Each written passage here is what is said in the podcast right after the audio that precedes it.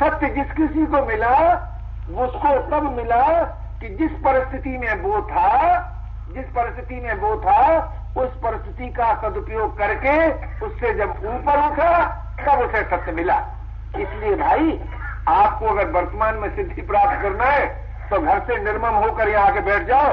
अगर उसी क्षण सिद्धि हो जाए तो फांसी लगाओ। उसी क्षण सिद्धि हो जाएगी। लेकिन आप कहेंगे कि हम निर्मम कैसे हो सकते हैं? तो हम आपसे कहेंगे कि आप ममता को कैसे सुरक्षित रख सकते हैं? अगर आप निर्मल नहीं हो सकते तो आप ममता को कैसे सुरक्षित रख सकते हैं? हाँ ये बात कर सकते हैं कि वस्तु तो नहीं रहेगी, ममता रह जाएगी। वस्तु तो नहीं रहेगी, संबंध रह जाएगा। तो बिना वस्तु के संबंध रखने में, बिना वस्तु के ममता करने में हमारा जीवन बीता जा रहा है भाई। यही कारण है कि सिद्धि नहीं होती।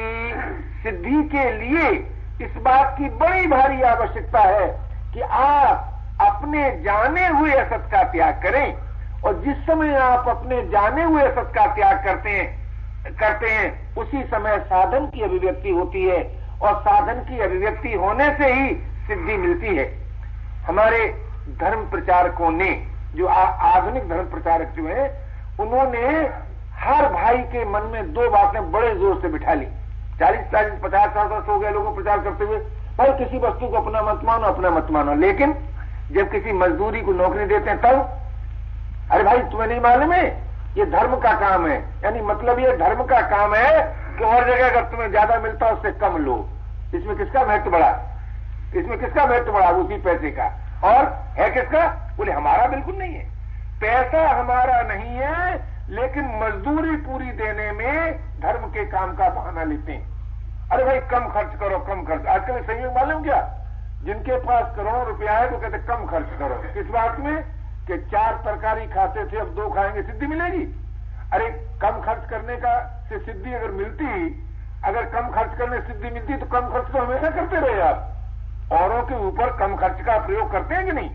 आज का मिलोनर क्या करता है? मजदूर के ऊपर कम खर्च का प्रयोग करता है। आज का मजदूर क्या करता है? कि काम करने में कमी रखने का रोज प्रयत्न करता है कि कम से कम काम करना पड़े और ज़्यादा से ज़्यादा पैसा मिल जाए। तो कम खर्च करने से न सत्य मिलता है, अधिक खर्च करने से न सत्य मिलता है। सत्य मिलता है वस्तु को अपना न मानने से। अपना न मानने से। और ये साधन हर हमारे लिए बड़ा दुर्लभ हो गया। क्यों? अपना न मानना इतना दुर्लभ हो गया है, और इतना दुर्लभ हो गया है कि ईमानदारी से हम इस बात को नहीं मान पाते। अगर ईमानदारी से आप इस बात को मान लेते हैं तो लोभ का दोष चित्त में नहीं रहेगा, मोह का दोष नहीं रहेगा, काम का दोष नहीं रहेगा। मान लीजिए आप, अभी मान लीजिए कि कोई वस्तु हमारी नहीं है फिर देखें आपके चित्त में विकार कैसे पैदा हो जाए? कभी विकार पैदा नहीं हो सकता, लेकिन इस बात को मानने से पूर्व हम कहते हैं, बताओ वर्तमान में सिद्धि कैसे हो सकती है? तो सच बात है कि नहीं हो सकती। क्यों? हम अपने जाने हुए सत्य का त्याग नहीं कर सकते, इसलिए नहीं सिद्धि हो सकती। और यदि अपने जाने हुए सत्य का त्याग कर सकते हैं तो सिद्धि अवश्य हो सकती है। तो कहने का मेरा तात्पर्य था कि आज की साधन प्रणाली क्या है? आज की साधन प्रणाली यह है कि मोह बस घर में शासन किया, है? मोह बस घर में शासन किया। अब चले धर्म कमाने तो धर्म के नाम पर भी करेंगे शासन ही। सेवा नहीं करेंगे। निर्भिमानता को नहीं अपनाएँगे। वहाँ भी एक सुंदर सा अभिमान रखेंगे क्यों? हमने ज़्यादा रुपया दिया है तो हमको ज़्यादा अधिकार मिलना चाहिए। हम ज़्यादा समय लगाते हैं तो हमारी ज़्यादा बात चलनी चाहिए। और अगर कोई कहे कि अच्छा भाई, देखो अच्छा भाई, देखो, तुम्हारी ही बात चलेगी, तुम्हारी बात चलेगी, तब तब भय लगता है। क्यों? अपने पर विश्वास नहीं है। कि हम इस बात को निभा सकते हैं। क्यों विश्वास नहीं है? इसलिए विश्वास नहीं है कि ईमानदारी से ईमानदारी से हमने अपने जीवन को किसी को दिया नहीं। किसी किसी को दिया नहीं।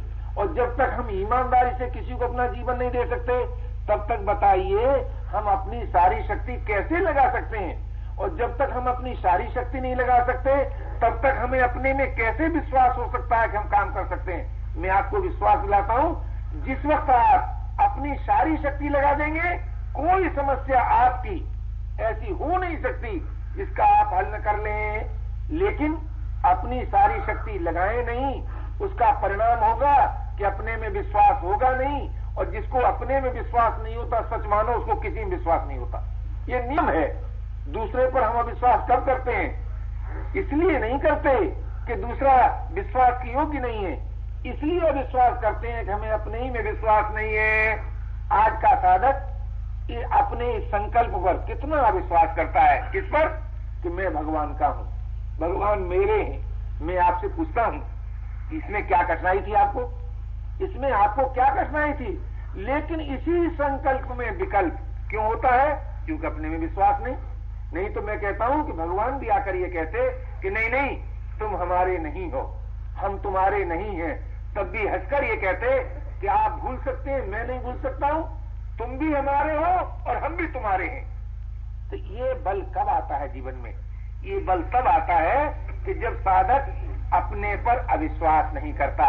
हमसे सबसे बड़ी भूल यही होती है महाराज कि हम अपने पर अविश्वास कर बैठते हैं और जब हम अपने पर अविश्वास कर बैठते हैं तो अपनी भावना में भी अविश्वास कर बैठते हैं और और अपनी जानकारी में भी संदेह कर बैठते हैं, संदेह कर बैठते हैं।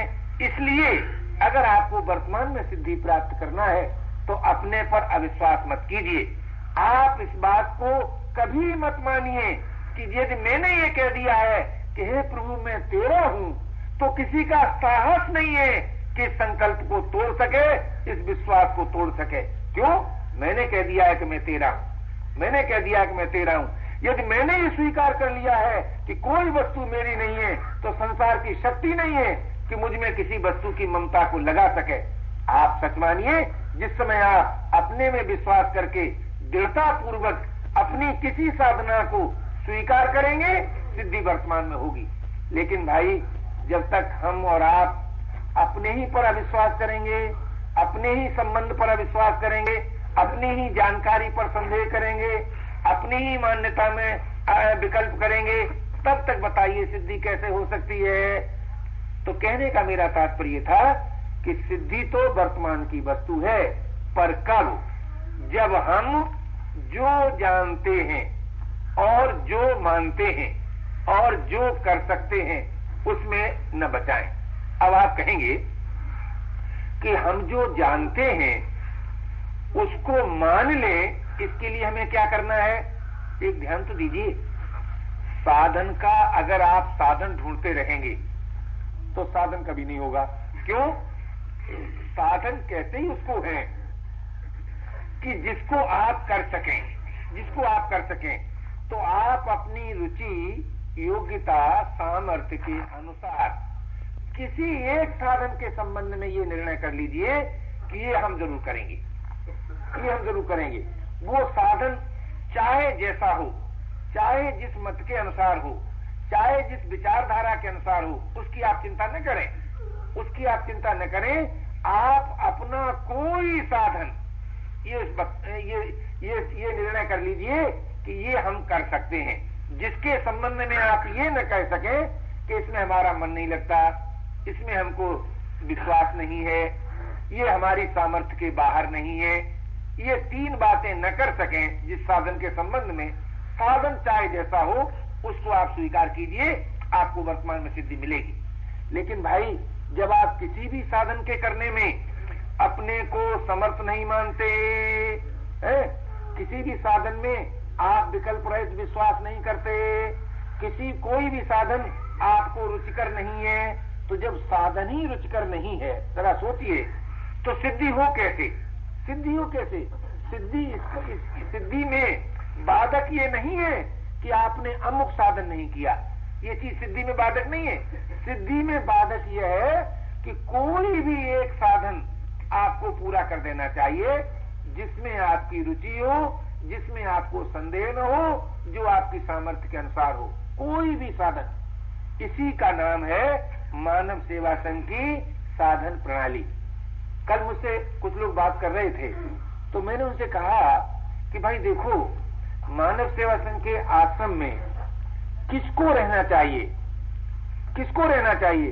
तो मैंने उनसे कहा कि कम से कम उस साधक में एक उदारता अवश्य हो। वो क्या? कि वो अपने मत, अपनी विचारधारा का बोझा दूसरे के ऊपर न लादे और उसमें इतनी ईमानदारी हो इस बात के लिए कि भाई चाहे हम ईश्वरवादी हैं और आप भले ही अनिश्वरवादी हैं, हम आपसे कभी इस बात पर ज़ोर नहीं डालेंगे कि आप भी ईश्वरवादी हो जाइए। और अनिश्वरवादी कभी इस बात पर ज़ोर न डाले कि आप अनिश्वरवादी हो जाइए। एक बात पर ज़ोर डाले कि जो बात हम मानते हैं, जो बात हम जानते हैं, उसके द्वारा हम इतना, अपने को इतना सुंदर बनाएँ कि हमारी सुंदरता दूसरों के लिए हितकर सिद्ध हो जाए उपयोगी सिद्ध हो जाए ऐसे व्यक्तियों की यहाँ रहने की आवश्यकता है। ऐसे व्यक्तियों की आवश्यकता नहीं है जो यहाँ बैठकर ये मिथ्या अभिमान करें कि हमारे सिद्धांत को सारा संसार मान ले।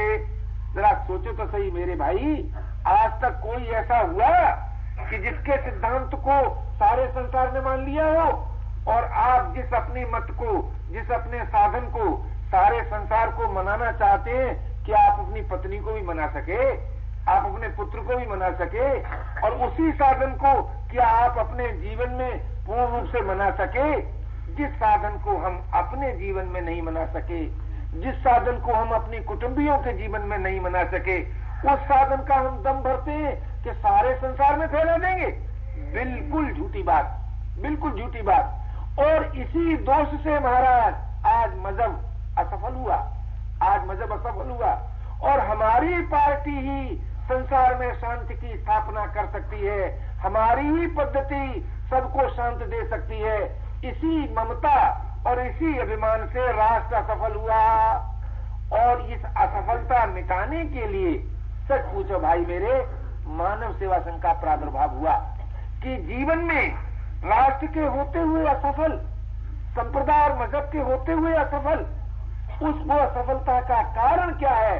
उस असफलता का एकमात्र कारण यह है कि हम अपनी पद्धति से संसार को सुंदर बनाना चाहते और प्रत्येक व्यक्ति में जो एक अपनापन एक व्यक्तिगत जो उसका सत्य है उसका व्यक्तिगत जो उसकी एक, एक रुचि है बोले उसके द्वारा उसे सत्य का अनुभव नहीं करने देते सत्य को प्राप्त नहीं करने देते तभी तो लोग रात सिखाने के फेर में लगे रहते हैं? मैं तो सच कहता हूँ आपसे आप लोगों के संपर्क से कहिए, अथवा अथवा कोई मेरी अपनी निर्बलता मान लीजिए कि जो मैं आपसे ये कहता हूँ कि आपको ये करना चाहिए। ये बात कहना ही दूसरे के साथ बहुत बड़ा अन्याय करना है। कहना फिर क्या चाहिए? कहना ये चाहिए कि भाई, जो तुम कर सकते हो उसके द्वारा तुम अपने को सुंदर बनाओ। जो तुम जानते हो, उसके द्वारा तुम अपने को सुंदर बनाओ। जो तुम मानते हो, उसके द्वारा तुम अपने को सुंदर बनाओ। इस प्रकार की सद्भावना को लेकर जो जो मानव सेवा संख्या नीति के अनुसार आश्रम में रहेगा, सच मानिए, वो तो सिद्ध हो ही जाएगा। इसमें तो संदेह है ही नहीं। और उसके द्वारा लोक का बहुत बड़ा हित होगा। और अगर आपने अगर आपने भीतर से तो कुछ और रखा और ऊपर से, कौन है साहब बोले, हमने मानव सेवा संघ को जीवन दिया है। कौन है साहब हम मानव सेवा संघ की कार्यकारिणी के सदस्य हैं। बहुत ठीक, बड़ी सुंदर बात। आप कार्यकारिणी के सदस्य हैं, लेकिन आपका जीवन क्या है? कि जीवन तो ये है कि दूसरे लोगों को हमारा ही सत्य मानना चाहिए। आप, आपका अगर ये जीवन है तो आप माफ़ कीजिए आपके द्वारा मानव सेवा संघ कलंकित हो सकता है, प्रकाशित नहीं हो सकता। और आप मानव सेवा संघ के द्वारा अपना विकास नहीं कर सकते। मानव सेवा संघ की साधन प्रणाली के संबंध में स्पष्ट ये नीति है, और वो ये नीति है कि प्रत्येक भाई साधन करने में समर्थ है, और प्रत्येक भाई को सिद्धि मिल सकती है, लेकिन किस साधन से? कि जिस साधन को वो कर सके। जिस साधन को वो नहीं कर सकता, उससे सिद्धि नहीं मिल सकती। आप कहेंगे, क्या कोई ऐसा भी साधन है कि जिसके लिए सभी इनकार कर दें? कोई ऐसा साधन नहीं है। प्रत्येक भाई के जीवन में, प्रत्येक बहन के जीवन में साधन सामग्री है। साधन करने की सामर्थ्य है। लेकिन किस साधन करने की सामर्थ्य है? कि उस साधन करने की सामर्थ्य है, जिसे कि वो कर सकता है। इसलिए भाई यहाँ के सत्संग की विधि क्या होनी चाहिए? यहाँ के सत्संग की विधि ये नहीं होनी चाहिए कि हम तो जानते हैं और आप नहीं जानते हैं। आप नहीं जानते हैं और हम जानते हैं। यहाँ के सत्संग की विधि ये होना चाहिए कि जो आप जानते हैं, जो आप मानते हैं, जो आप कर सकते हैं, उसमें उसमें आपकी सद्भावना हो, उसमें आपकी निष्ठा हो। और दूसरी बात कि जो आप जानते हैं, कहीं कहीं उसका आप विरोध तो नहीं करते, और जो आप मानते हैं, उसमें कहीं आपके ही विवेक का विरोध तो नहीं है, और जो आप करते हैं, उसमें कहीं आपके विवेक का विरोध तो नहीं है। मानने और करने में तो विवेक का प्रकाश होना चाहिए, विवेक का प्रकाश होना चाहिए। और जानने में जो भी आप जानते हैं, उसमें अविचल श्रद्धा रखनी चाहिए। आस्था रखनी चाहिए, उसका प्रभाव होना चाहिए, हम सबको सिद्धि मिल सकती है। क्यों? मानव जीवन सिद्धि के लिए है। सिद्धि के लिए है। तो ये जो मानव जीवन है, इसमें इस बात की आवश्यकता नहीं है कि हम किसी और के गुरु बने, हम किसी और के नेता बने। इसमें सबसे बड़ी आवश्यकता यह है कि हम अपने गुरु बनना सीखें, अपने नेता बनना सीखें, अपने को समझा बुझा सकें और अपने द्वारा अपने साधन का निर्माण कर सके। ये बात सुनकर बहुत से भाई बहन संदेह नहीं करते हैं, न जाने क्यों नहीं करते हैं, पर बहुत से बहनों के मन में तो ये खास तौर से बात बैठी हुई है कि भला कोई अपना गुरु कैसे हो सकता है? बिना गुरु के भला ज्ञान कैसे हो सकता है? मैं आपसे पूछता हूँ, ईमानदारी से बताओ, तुमने गुरु तो बना लिया, गुरु तो बना लिया, दीक्षा भी ले ली साधन भी करने लगे, सिद्धि हो गई। अगर गुरु बनाने मात्र से सिद्धि होती तो आपको हुई क्यों नहीं? इस सत्य का तो हम अनादर करें। और जो वास्तव में ये सत्य है कि अगर हम अपने गुरु बन जाते तो सिद्धि ज़रूर हो जाती। तो अपने गुरु बनने के लिए क्या करना पड़ता है? कि अपना गुरु बनने के लिए अपने जाने हुए असत का त्याग करना पड़ता है। अपने विश्वास में अविचल श्रद्धा करनी पड़ती है। और मिले हुए का सदुपयोग करना पड़ता है। तो भाई, आज का जो मौलिक प्रश्न जीवन में है, वो केवल इतना है कि हर भाई को, हर बहन को अपना गुरु बनकर अपने को सुंदर बनाना है। और संसार जो है, वो किसी सिद्धांत को नहीं मानता। संसार पर प्रभाव होता है आपकी सुंदरता का। आपकी सुंदरता का प्रभाव होता है। और वो भी प्रभाव कब होता है, आप जानते हैं? ईसा का व्यक्तित्व जब गल गया, तब ईसा का प्रभाव हुआ महाराज। है? ये संसार ऐसी विचित्र चीज़ है, ऐसी विचित्र चीज़ है कि जीवित रहने पर विरोध करे, है? और मरने के बाद पूजा करें। अगर ये कीमत आपको चाहिए तो आप सुधारकों में नाम लिखाइए। जीते जी आपका विरोध होता रहे, और मरने के बाद आपकी पूजा हो ही जाएगी। इसलिए भाई, संसार के सुधार का तरीका है अपना सुधार। और अपने सुधार का तरीका है कि जो आप जानते हैं, उसका आप विरोध कभी मत कीजिए। उसमें आप संदेह कभी मत कीजिए। सारा संसार मिलकर आपसे कहे कि नहीं नहीं, आप जो जानते हैं, वो गलत जानते हैं। भाई, ज्ञान कभी गलत नहीं होता। ध्यान दीजिए, ज्ञान कभी गलत नहीं होता। जब ज्ञान गलत ही नहीं होता, तब फिर आप कैसे अपने ज्ञान में संदेह करेंगे? और जो अपने ज्ञान में संदेह नहीं करेगा वो किसी वस्तु को अपना कह ही नहीं सकता। यही तो पहचान है अपने ज्ञान की। वो विवेक विरोधी कर्म कर ही नहीं सकता। वो विवेक विरोधी विश्वास जीवन में रख ही नहीं सकता। जिसके जीवन में विवेक विरोधी विश्वास नहीं रहता, उसके जीवन में प्रभु विश्वास की अभिव्यक्ति होती है। जिसके जीवन में विवेक विरोधी संबंध नहीं रहता, वो निर्विकार हो जाता है। निर्विकार हो जाता है। और जो विवेक विरोधी कर्म नहीं करता, उसके द्वारा सुंदर समाज का निर्माण हो जाता है। अब जरा विचार तो कीजिए, सिद्धि में क्या प्रतिबंध है? सिद्धि में क्या प्रतिबंध है? अगर आप ये चाहते हैं कि सुंदर समाज का निर्माण हो, इसी क्षण से विवेक विरोधी कर्म का त्याग कर दीजिए। आप विवेक विरोधी कर्म का त्याग कर दीजिए, यदि आपके जीवन के द्वारा सुंदर समाज का निर्माण न हो तो जो चाहे सो कीजिए, अवश्य हो जाएगा। अवश्य हो जाएगा। अगर आप ये चाहते हैं कि आपके जीवन में निर्विकारता अभी आ जाए, विवेक विरोधी संबंध तोड़ दीजिए। अगर निर्विकारता ना आ जाए तो आप मुझको फांसी लगा दीजिए। अगर आप चाहते हैं कि आपके जीवन में प्रभु विश्वास दृढ़ हो जाए, कभी घटे तो आप विवेक विरोधी विश्वास छोड़ दीजिए। अब आप सोचिए इन तीन बातों के स्वीकार करने के बाद भी अगर आपको सिद्धि न मिले, तब आप प्रश्न कीजिए कि सिद्धि वर्तमान की वस्तु नहीं है, लेकिन विवेक विरोधी विश्वास धीरे धीरे छोड़ेंगे। विवेक विरोधी संबंध धीरे धीरे तोड़ेंगे। विवेक विरोधी कर्म का त्याग धीरे धीरे करेंगे। फिर कहें, साहब, ये तो बात गलत मालूम होती है कि वर्तमान में सिद्धि हो सकती है। अरे बाबा, जो वर्तमान में करने की बात है उसे आप धीरे धीरे पटालते हैं। उससे आप धीरे धीरे पटालते हैं। वर्तमान में जो करने की बात है, उसे आप वर्तमान में कर दीजिए और फिर अगर वर्तमान में सिद्धि न हो, तब आप प्रश्न कीजिए। मेरा तो ऐसा विश्वास है कि आप प्रश्नकर्ता नहीं रह जाएँगे, आप उसी समय उत्तरदाता हो जाएँगे। गुरु के मिलने का मालूम फल क्या है? गुरु हो जाना। गुरु हो जाना। तो उसी समय आप स्वयं उत्तर देने लगेंगे और कहेंगे बात ठीक है। सिद्धि वर्तमान में ही होती है। परंतु भाई मेरे ये बात किसी और के दिखाने की नहीं किसी और को समझाने की नहीं। ये बात स्वयं अपने द्वारा अपने को समझाने की है कि अगर हमारे हृदय में अगर हमारे हृदय में सुंदर समाज निर्माण न होने की बिथा है बिता है तो हम कभी विवेक विरोधी कर्म नहीं कर सकते।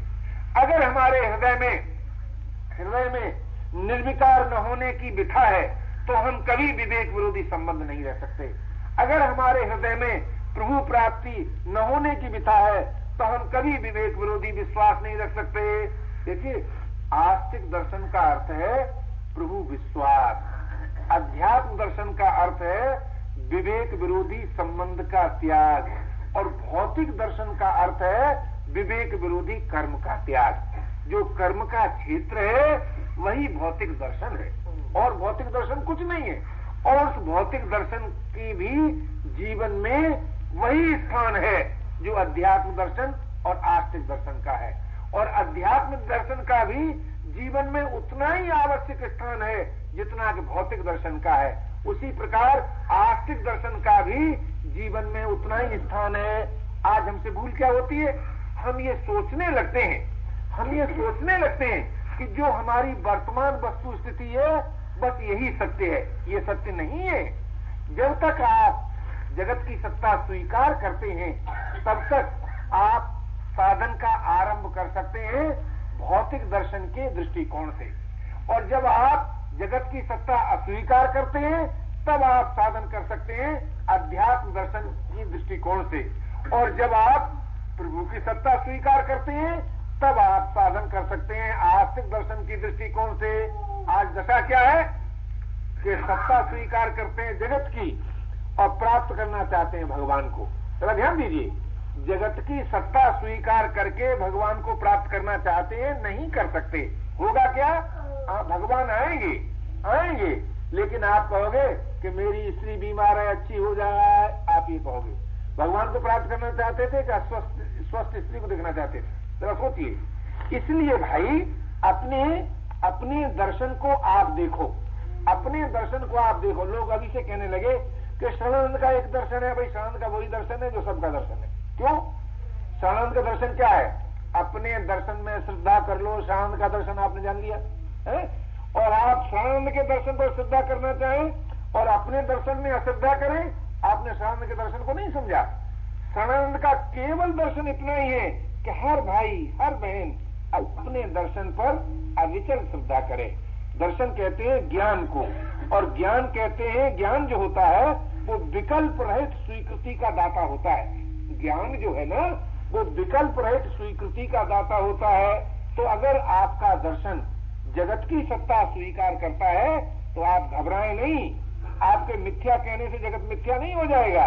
आपके अनित्य कहने से जगत अनित्य नहीं हो जाएगा। आप घबराए नहीं।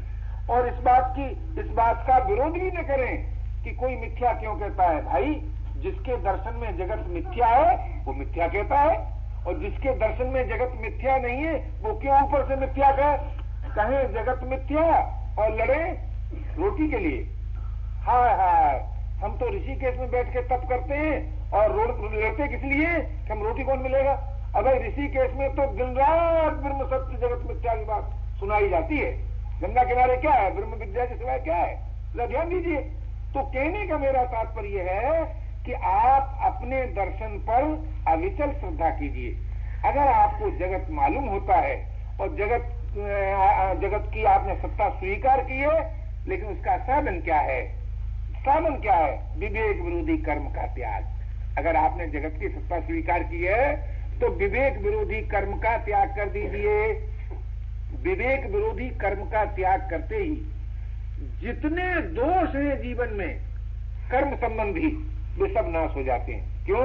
जब विवेक विरोधी कर्म का आप त्याग करेंगे तो किसी का बुरा नहीं चाहेंगे। जब किसी का बुरा नहीं चाहेंगे तो दुखियों को देखकर करुणित होंगे, सुखियों को देखकर प्रसन्न होंगे। करुणित होने से सुख भोग की रुचि नाश होगी और प्रसन्न रहने से काम का नाश होगा। जब काम का नाश हो जाएगा, तब आप अपने आप अध्यात्म दर्शन में प्रवेश पा जाएँगे। अपने आप अध्यात्म दर्शन में प्रवेश आ जाएँगे। जब अध्यात्म दर्शन में प्रवेश पा जाएँगे, तब जगत की सत्ता स्वतः अस्वीकार हो जाएगी। और जब जगत की सत्ता अस्वीकार हो जाएगी, तब आपको अपने में ही, तब आपको अपने में ही अपने प्रेमास्पद की प्राप्ति होगी। ये क्या है? भौतिक दर्शन से अध्यात्म दर्शन में प्रवेश। और जब आपको अपने में ही अपने आप की प्रे, अपने प्रेमास्पद की प्राप्ति होगी तब आपका अस्तित्व क्या होगा? केवल प्रेम। केवल प्रेम। जब आपका अस्तित्व केवल प्रेम होगा तब आस्तिक दर्शन में प्रवेश हो जाएगा। तो साधन का आरंभ चाहे भौतिक दर्शन के आधार पर हो चाहे अध्यात्म दर्शन के आधार पर हो चाहे आस्तिक दर्शन के आधार पर हो अंत में समस्त दर्शनों का जो फल है, वो आपको प्राप्त हो जाएगा। अथवा यो कहो कि समस्त साधनों से जो सिद्धि प्राप्त होती है, वो सिद्धि आपको प्राप्त हो जाएगी। कारण जब आप अपने दर्शन के अनुसार अपने साधन का निर्माण करेंगे, और साधन के निर्माण करने में हेतु क्या है? सत्संग। और कोई साधन हेतु नहीं। साधन के निर्माण करने का साधन है सत्संग। और सत्संग का स्वरूप क्या है? कि अपने जाने हुए असत का त्याग, अपने जाने हुए असत का त्याग, ये हुआ सत का संग, और सत के संग से हुई साधन की अभिव्यक्ति, और साधन की अभिव्यक्ति से हुई सिद्धि। इस दृष्टि से प्रत्येक भाई को, प्रत्येक बहन को वर्तमान में ही सिद्धि मिल सकती है, ऐसा मेरा अनुभव।